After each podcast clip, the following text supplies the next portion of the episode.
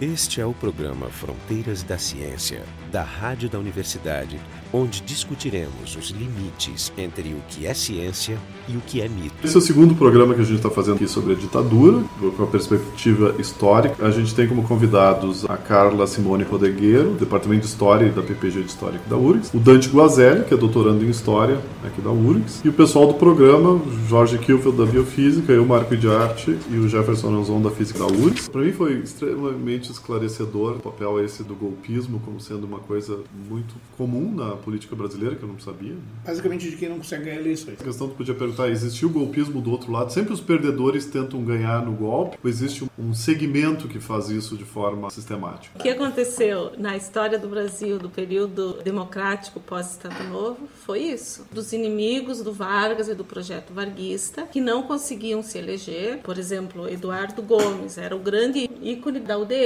dos liberais, perdeu as duas primeiras eleições que aconteceram depois da ditadura do Estado Novo. E depois outros que concorreram pela UDN também perderam. E em todos os momentos a UDN estava associado a outros atores políticos, como da Igreja Católica, como de oficiais das Forças Armadas, que acreditavam que a função, por exemplo, das Forças Armadas, no momento de conflito político, as Forças Armadas entram, resolvem e depois elas devolvem o poder. Em 1964, nós temos um momento em que o grupo antivarguista chega ao poder. De 45 até o fim do governo do JK, todo mundo que entrou na presidência da República era do grupo getulista. E a UDN sempre tentando chegar ao poder. Só que ela teve muita dificuldade e em muitos momentos ela optou pela solução golpista. Então, por exemplo, em 45 havia um medo de que Vargas realmente não deixasse acontecer a eleição que estava programada. E a UDN o tempo todo estava pressionando os militares para que eles resolvessem a situação. Em 1950, o Vargas é eleito com menos de 50% dos votos. E a UDN faz uma campanha dizendo que ele não está legitimamente eleito. Em 1954, a UDN, especialmente na figura do Carlos Lacerda, está pressionando pela renúncia do Vargas. Consegue o suicídio dele. Em 1955, o JK é eleito e tem a maioria, mas essa maioria não passa de 50%. A UDN mais uma vez vai dizer que ele não tem direito de assumir. Então, depois a UDN apoia um candidato que vai ser eleito em 1960, que é o folclórico Jânio Quadros, que era do Partido Democrata Cristão de São Paulo e que tem o apoio da UDN, governa por alguns meses, renuncia por conta disso, Sim. o vice que era da outra chapa, que era o João Goulart, que já tinha sido vice do JK, que já tinha sido ministro do Vargas, uhum. acaba ficando com o pepino na mão e toda aquela crise que vem a partir da legalidade. Como, e como ministro bem importante, porque ele era um ministro que do governo do Vargas cresceu sendo muito rápido e foi ministro do trabalho, dobrou o salário mínimo, era um cara que, além de ser vinculado ao Getúlio, vinculado a essa questão dos trabalhadores, com o sindicato. Os inimigos do é. Vargas viram em Jango um inimigo mais forte ainda, porque quando nós estamos no governo do Jango, nós não temos só assim o contexto internacional da Guerra Fria que separa a União Soviética e Estados Unidos, nós temos Cuba aqui no, no continente americano, um exemplo que pode vir a, a ser seguido. Nós temos os Estados Unidos em, passando a investir fortemente na América Latina por meio da Aliança para o Progresso. Então nós temos um clima, uma discussão política muito acirrada e toda uma campanha de desestabilização de um governo que eh, tinha muitas dificuldades de manter sua base no Congresso Nacional. Ou seja, qualquer né? semelhança mera coincidência. Ficava, é, a história se repete. Que ficava nunca morreu. Eh, sendo muito pressionado pelos movimentos sociais para avançar mais rumo às reformas, mas que quando percebia que as reformas só aconteceriam se passassem pelo Congresso, e o Congresso era muito conservador, tinha sido financiado a eleição de 62, nela correu muito dinheiro dos Estados Unidos para apoiar candidatos contrários ao Jango. Então foi dentro dessa ampla campanha de desestabilização do governo uhum. e de um momento de renovado anticomunismo, é, que é uma isso, outra isso, característica isso, da nossa é importante história, de enfatizar. que se deu o golpe. Ou seja, foi usado como ferramenta a acusação, o medo ao comunismo, que tinha uma campanha de décadas já acumulada, que era a linha da Guerra Fria, com a questão de Cuba e com a questão de que em 45 também tinha sido legalizado durante um pouco tempo o Partido Comunista Brasileiro. Daí a acusação de Jango de ser comunista, o que nunca foi.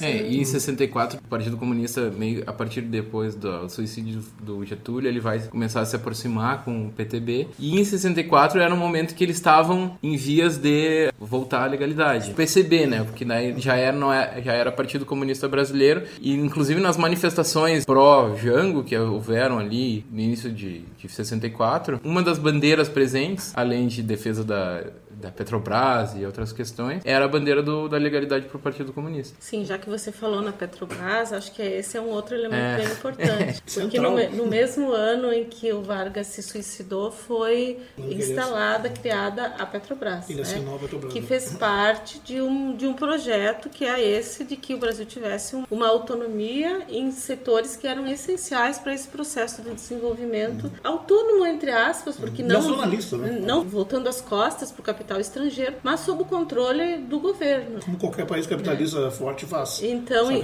em, torno da, da, Petrobras também já se deram muitas Sim. disputas que alguma coisa continua tendo no sentido de que é uma iniciativa estatal e que certos grupos consideram que tamanha riqueza não deva ser administrada pelo Estado. E, obviamente, omitindo a informação que nos grandes países capitalistas, inclusive nos Estados Unidos, ele, esses bens são estatais. Até, inclusive, em 64, nesse período, foi isso que motivou, assim, mais especificamente o golpe. Foi toda uma campanha da grande parte da imprensa, com exceção do Samuel Weiner e do Última Hora. E uma das coisas que era utilizado para desestabilizar o governo do Jango e questão de denúncias de corrupção da Petrobras. Inclusive, naquela época, estavam sendo encampadas várias refinarias que eram privadas e aí a Petrobras estava crescendo. E ao mesmo tempo surgiram denúncias de corrupção. E, e provavelmente havia corrupção. E, o interesse é, externo sim, que havia é. exatamente das grandes petrolíferas estrangeiras de, de, ter acesso a esses bens nacionais sim. não conseguiu devido à legislação da Petrobras. Então, o pessoal que trabalhava pela integração com o grande Sim. capital ligado aos Estados Unidos era contra a Petrobras e denunciá-la como corrupta era uma forma de fragilizá-la e eventualmente até revogar alguns direitos de monopólio. Exatamente o que está em jogo agora é. com o PL 301 do José Serra, é, que quer remover isso de novo. Não, mas deixa, deixa, deixa eu perguntar, hoje em dia,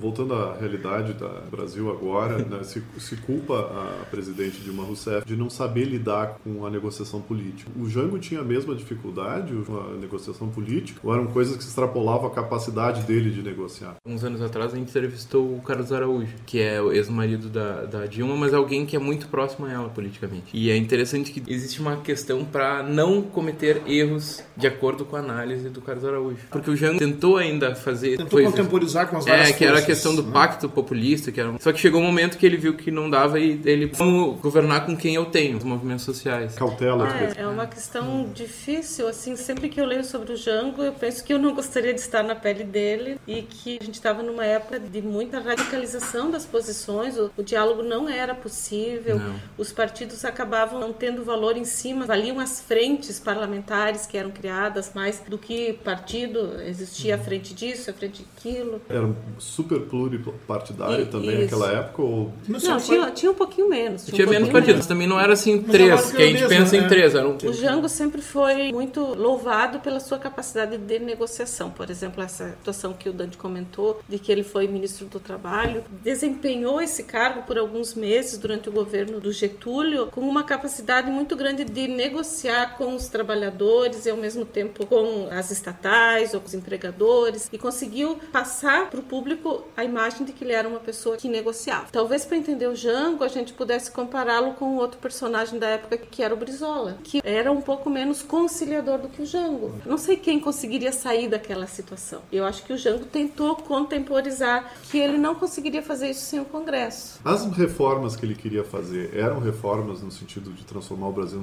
num hum. Estado comunista? Hoje em dia, a moderna análise sobre aquele período é dizer não, fomos ah, salvos. Porque o Jango claramente não era um comunista. Mas não era mesmo. Sim.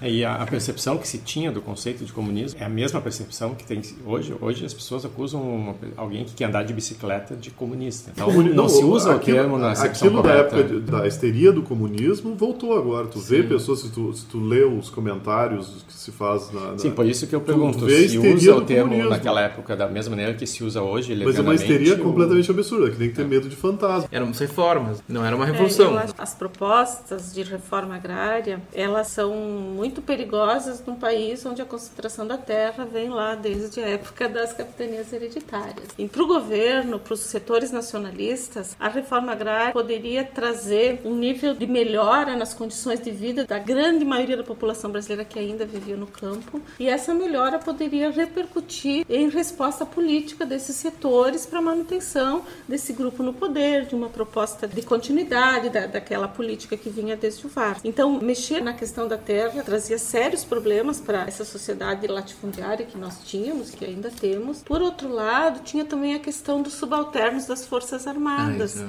porque pelo menos desde a crise da legalidade começaram a surgir movimentos que faziam com que houvesse uma organização interna entre os sargentos, por exemplo, da, da aeronáutica, do exército, os marinheiros, e que isso também ia no sentido de que esses personagens queriam ter uma participação política, porque a Constituição ela não, não era clara na possibilidade de que subalternos das Forças Armadas concorressem. Então, aos poucos, aquilo que é um conflito, por exemplo, em torno da possibilidade da, de que se mexa no latifúndio, também começa a aparecer como a possibilidade de que o comunismo, eu falo entre aspas, esteja entrando também nas Forças Armadas. Aquela ideia de infiltração. O comunismo está infiltrado nas universidades, está infiltrado nas estatais. Sim, tá fazendo um tá paralelo infiltrado. concreto com que o tenentismo, que era reformista, se infiltrou nas Forças Armadas e foi responsável pela vitória de 30. Sim, mas quem, né? quem, paralelo era quem esse. ganha conta a história. Continuando, a partir desse relato incrivelmente sintético que conseguiu nos dar da chegada da ditadura, tem duas questões. Uma delas é para responder de vez aqueles negacionistas que atualmente estão tentando revisitar esse processo, negando a sua existência, dizendo que não aconteceu a ditadura ou que a ditadura era outra coisa. E vale lembrar que o próprio governo militar não se chamava ditadura militar, era revolução, eles chamavam revolução. E aí eu vou usar o Milor Fernandes, que dizia que é revolução com R minúsculo, porque não é uma revolução de verdade, pelo contrário, era contra-revolucionária historicamente. Se a gente fosse do ponto de vista historiográfico, se tivesse assim que listar três itens que historiograficamente embasam de forma empírica qualquer fato que aconteceu, para responder para alguém que diz não aconteceu a ditadura, como é que tu embasaria isso com, com itens que tu citaria assim, que são a prova disso? A mas... pergunta parece tão inconcebível. Mas é necessária. Mas é necessária, né? Ah, nem, às é vezes existem coisas que são auto-evidentes que precisam ser. É, o óbvio, às vezes tem que ser gritado, como o Nelson Rodrigues. A gente acompanhar os relatos contemporâneos aos acontecimentos, os registros que nos sobraram daquele período. Se você acompanhar a imprensa, mesmo a grande imprensa, você vai ter muitas evidências a respeito do que estava acontecendo. Você vai ter, por exemplo, um jornal carioca, que é o Correio da Manhã, que era um dos jornais da grande imprensa que batiam no Jango e que começou a ver logo no, no dia, no dia seguinte em que aconteceu o golpe, que estava acontecendo alguma coisa que poderia ser muito ruim. É, então eles, eles disseram que era ruim. Ah, tá, isso é importante. Eles, no início eles, todos eles apoiavam o golpe. Eles é. apoiaram, eles eram golpistas, mas já no dia seguinte eles começaram a, a, denunciar com um conjunto bem interessante de jornalistas que começou a questionar os rumos do, do novo regime, a demora em se devolver o poder aos civis, em se Sim. reconstitucionalizar o Brasil. Pessoal, era só por umas semanas, não era para ficar Então, por exemplo, pode encontrar uma série de notícias dizendo de pessoas que se suicidaram nas dependências policiais. Fulano de tal foi preso no DOPS e pulou a janela e se suicidou. Fulano de tal foi morto porque fugiu de uma patrulha policial, assim por diante. Então o índice então, aparente de suicídio cresceu subitamente. Existe uma grande quantidade de registros na imprensa, inclusive na imprensa golpista. Aqui, se nós pegarmos o Correio do Povo, nós vamos ter muito disso. Nós vamos ter, por exemplo, a lista de todos os funcionários públicos do Estado do Rio Grande do Sul que foram expurgados. Nós vamos ter notícias que falam falam a respeito da gana expurgatória que marcou aquele momento e muita gente pedindo para que se fizesse mais do que isso. O que, que é o expurgo? O expurgo pra... é funcionários públicos que são demitidos sem justa causa com base nos poderes excepcionais que o presidente da República passa a ter a partir do ato institucional número 1. Um. Se cria uma legislação paralela à Constituição em vigor. Isso é um indício muito ah, forte. Ah, Existem muitos registros, por exemplo, os registros do dia a dia da entrada das pessoas na prisão, os registros dos interrogatórios feitos no DOPS. Tem muita coisa produzida no cotidiano da burocracia que dá provas de que tais coisas aconteceram. Claro que é uma coisa que a Carla falou, que essa é uma, uma legislação autoritária e que no preâmbulo lá do ato institucional, que depois ficou conhecido como número 1, diz lá que tudo aquilo que ia ser construído não era baseado na lei, era baseado na vontade, era baseado na, na revolução. Então já ter uma legislação que já diz, não busca na Constituição. O preâmbulo do ato institucional diz assim: a revolução vitoriosa, tem o poder constituinte. Ela se legitima por, Por si si mesmo. Ela Isso foi tá vitoriosa. escrito? Está Tá escrito, no preâmbulo No do ato número que é, que é o documento que prova que começou a ditadura. Que a junta militar, o grupo, porque ainda não tinha sido eleito o primeiro presidente, indiretamente, ela diz que Não o é o Comando, Comando Supremo, Supremo da, da Revolução vai permitir a continuidade da vigência da Constituição de 1946 E do Congresso. e do Congresso, mas que ele só funciona porque a Revolução, Revolução. ali representada pelo Comando Supremo da Revolução, permite que eles assim o façam. Isso. Então o regime começa assim, a primeira grande prova de que ditadura existiu foi de que se criou toda uma legislação paralela. A começar por esse Depois um. a criação dos diversos órgãos de repressão, O DOPS. o, o DOPS, a Delegacia de Ordem Político e Social, Departamento. ou delegacia, dependendo do estado, já existia há muitos existia. anos e. Ele era, da, ele era da, da época do Estado Novo. Mas assim como foram sendo criados ou transformados outros órgãos de vigilância, de coleta de informações, que a gente chama comunidade de informações e a comunidade de repressão.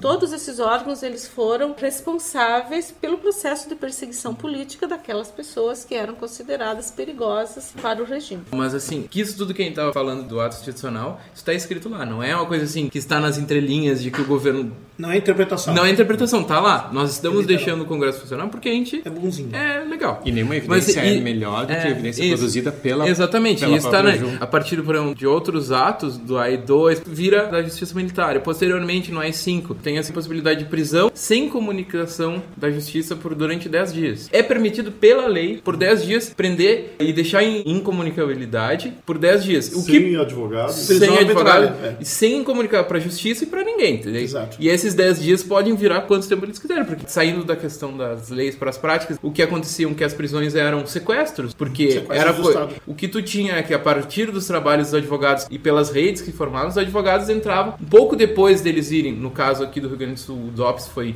bem forte, mas eh, em outros casos teve a questão do DOI-COD, Operação Bandeirantes, mas assim, os advogados iam logo, mas por uma questão de rede. A Você família- sabia o que estava acontecendo. Exatamente, Ah, mas não por uma questão de ser apresentado. Eles já eram advogados antes de ter um Sim, processo. foi um movimento social proativo que É, reagia isso, em tempo real ao que estava É, acontecendo. porque a gente vê nos filmes, nos filmes americanos, né, em geral, o cara é preso e o cara diz, eu quero meu advogado. A primeira coisa que ele diz, eu quero meu advogado. É que a prisão, no ela- sistema no Estado de Direito é assim que funciona. Não, e a prisão, ela é, no Estado de Direito, a prisão ela só pode ser dada pelo, por um juiz. No caso, por exemplo, os americanos, eles têm um juiz tipo que, que fica vinculado. Aqui, daí já tem que ser um juiz normal. Assim. Eu queria falar mais alguma coisa sobre a- as pistas, as provas, os indícios de que a ditadura aconteceu. Desde os primeiros dias depois do golpe, começou a se criar uma campanha nacional e internacional de divulgação dos horrores que já começavam a acontecer. Então, por exemplo, já no, no primeiro governo, que foi o do Castelo Branco, ainda em 64, teve toda uma pressão para que se averiguasse a quantidade de tortura que tinha acontecido principalmente em dois lugares, que era o Recife, porque Pernambuco era governado por Miguel Arraes e tinha lá a experiência das, das ligas camponesas, Francisco Julião, e Sim, o estado da Guanabara. né? Então, houve uma grande campanha que teve repercussão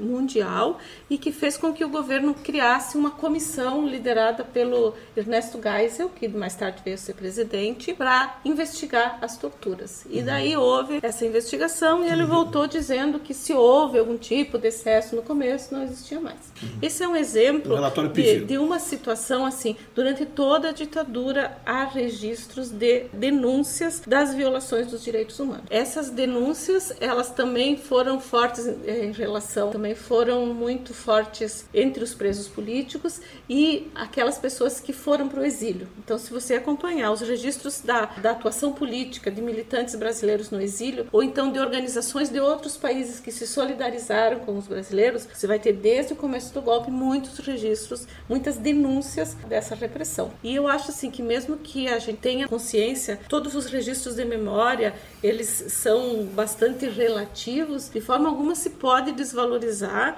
o testemunho de tantas pessoas que viveram essa experiência. E o Marco tinha falado alguma coisa de que, ou, ou foi você já, de que quando está escrito no papel que é do governo mesmo, passa a ter mais valor. Então, por exemplo, os documentos, os primeiros grandes documentos oficiais que vieram à tona sobre a ditadura foram publicados no projeto Brasil Nunca Mais. Foi uma coisa muito interessante, publicada em 85, mas que começou a ser escrita em 79. Com a lei da anistia, os advogados de presos políticos podiam pegar os processos do Tribunal Superior Militar, os processos contra começou crimes a colecionar políticos. isso, né? E daí as pessoas começou a xerocar, a tirar cópia disso tudo e guardou esse material. E entre 79 e 85 foi feito um amplo estudo a respeito do perfil da ditadura brasileira. E qual era a principal fonte? Eram os, os processos nos quais, registrados pelo próprio governo, pela máquina da repressão, na qual também fazia parte o judiciário, nesses documentos aparece o relato dos presos contando as situações de tortura e falando o nome dos torturadores e falando o nome dos médicos que tinham feito os laudos ou então que tinham tentado reviver a pessoa para que ela voltasse a ser torturada. Então, em 85 foi assim o, o grande, a primeira grande revelação a partir de documentos do governo. Esses documentos produzidos pelo próprio Estado, eles reforçaram aquilo que já vinha sendo do- denunciado desde E 1964. contava uma história, contava uma história diferente do que estava sendo contado oficialmente. Aliás, é a primeira comissão da verdade, a rigor. Deixa eu ver- nós estamos esperando tem a terceira, que vai finalmente funcionar, né? Tem a tese, tese muito difundida também nesse novo momento que o Brasil está. Por exemplo, tipicamente eu já ouvi gente colocar da seguinte forma: não, minha família nunca teve problema durante a ditadura porque as pessoas da minha família não se metiam em confusão. Basicamente dizendo que os torturados, que os perseguidos, que os expurgados eles tinham culpa no cartório. Eles eram pessoas culpadas e eles eram pessoas que, que talvez estivessem envolvidas com esse golpe,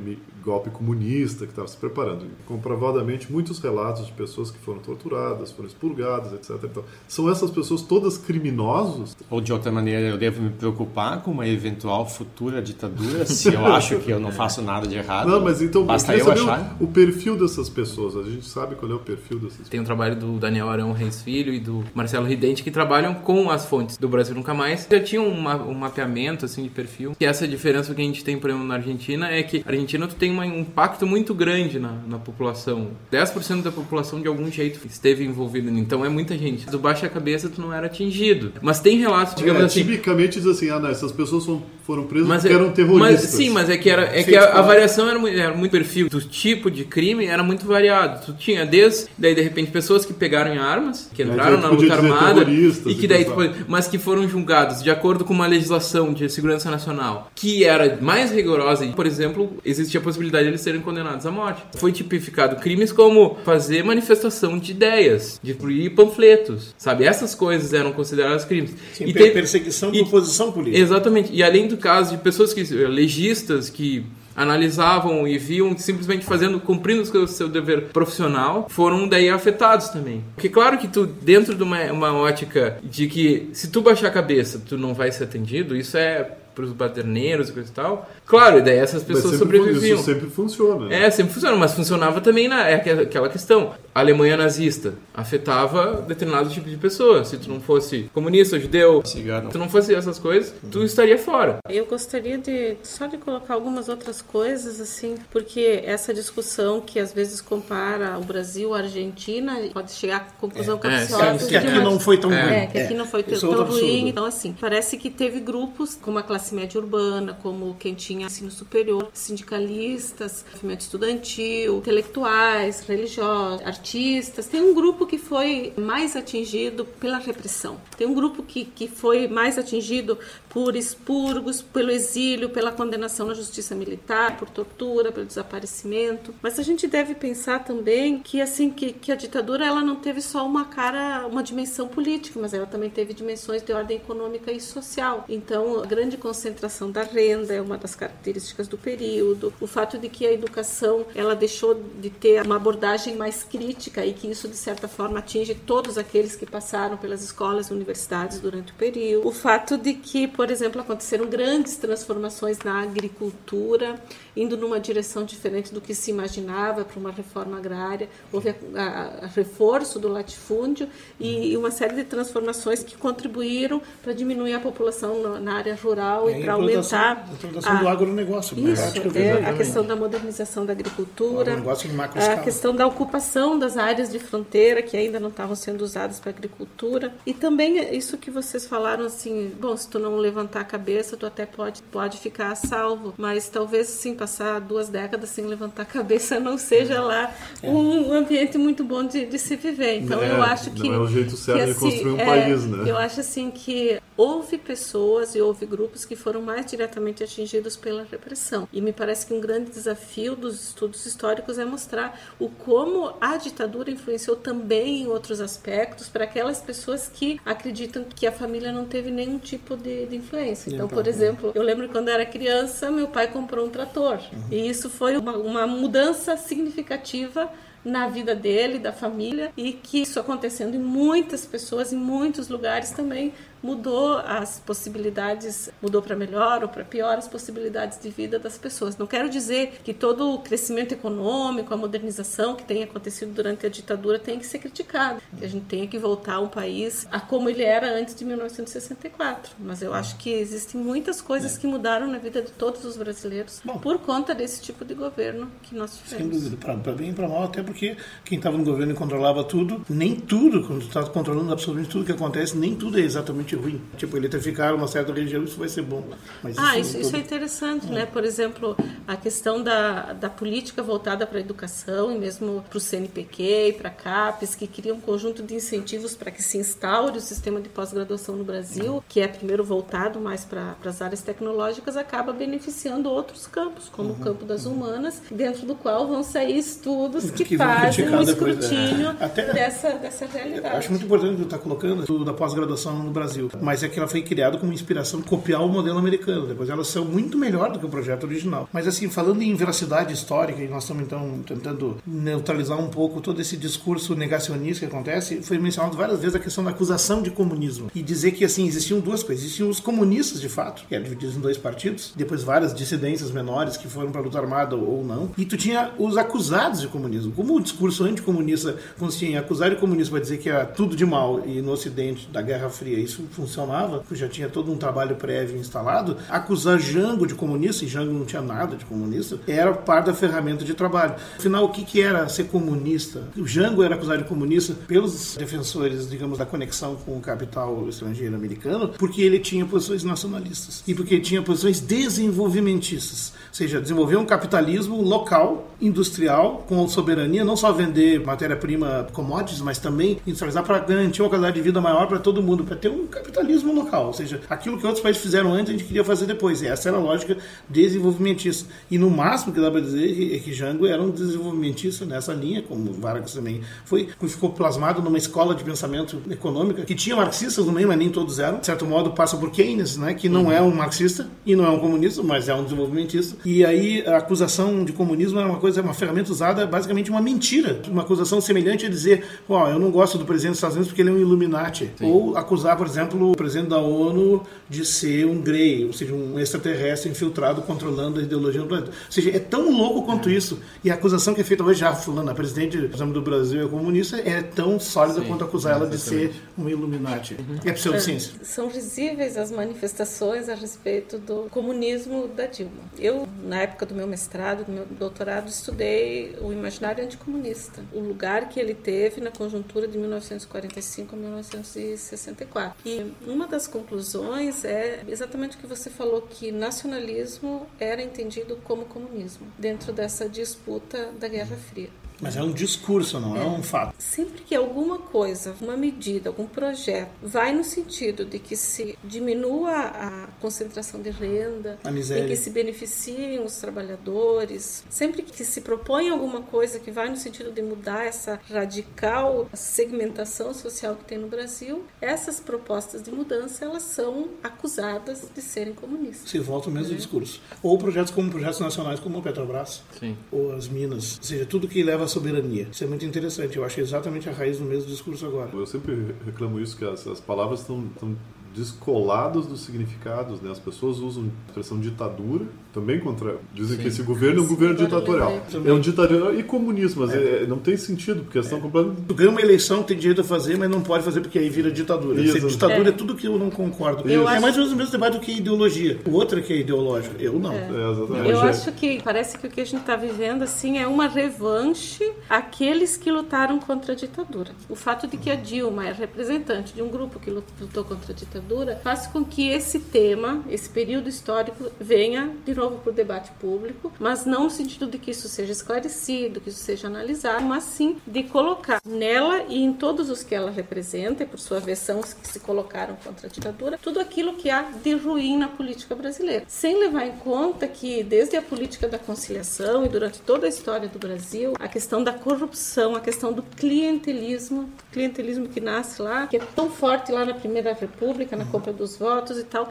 que se mantém ao longo da história do Brasil e que foi construído com a participação de todos esses grupos que estão se colocando na oposição agora. Isso é como se fosse o resultado de um governo ou de dois governos que tinham uma proposta um pouco diferente daquela que sempre esteve no poder. Então, por conta disso, dessa associação, é que o entendimento desses temas é prejudicado, porque se passa a analisá-los com base em todos esses estereótipos que estão vigentes nesse período. Então, isso acaba impedindo que se olhe com mais clareza, com mais limpidez para aquilo que aconteceu no passado. Então, esse foi o programa Fronteiras da Ciência. Esse foi o segundo programa sobre a ditadura, do ponto de vista histórico. Tivemos aqui como convidada a Carla Rodegueiro, do departamento da PPG da, da História da URGS, o Dante Guazelli, que é doutorando em História da URGS também, o Jorge Kilfeld, da Biofísica, e o Marco de Arte e o Jefferson Aranzon, da Física. E seremos todos acusados de comunistas a fazer um programa dizendo aqui que não. O programa Fronteiras da Ciência é um projeto do Instituto de Física da URGS, direção técnica de Francisco Guazelli.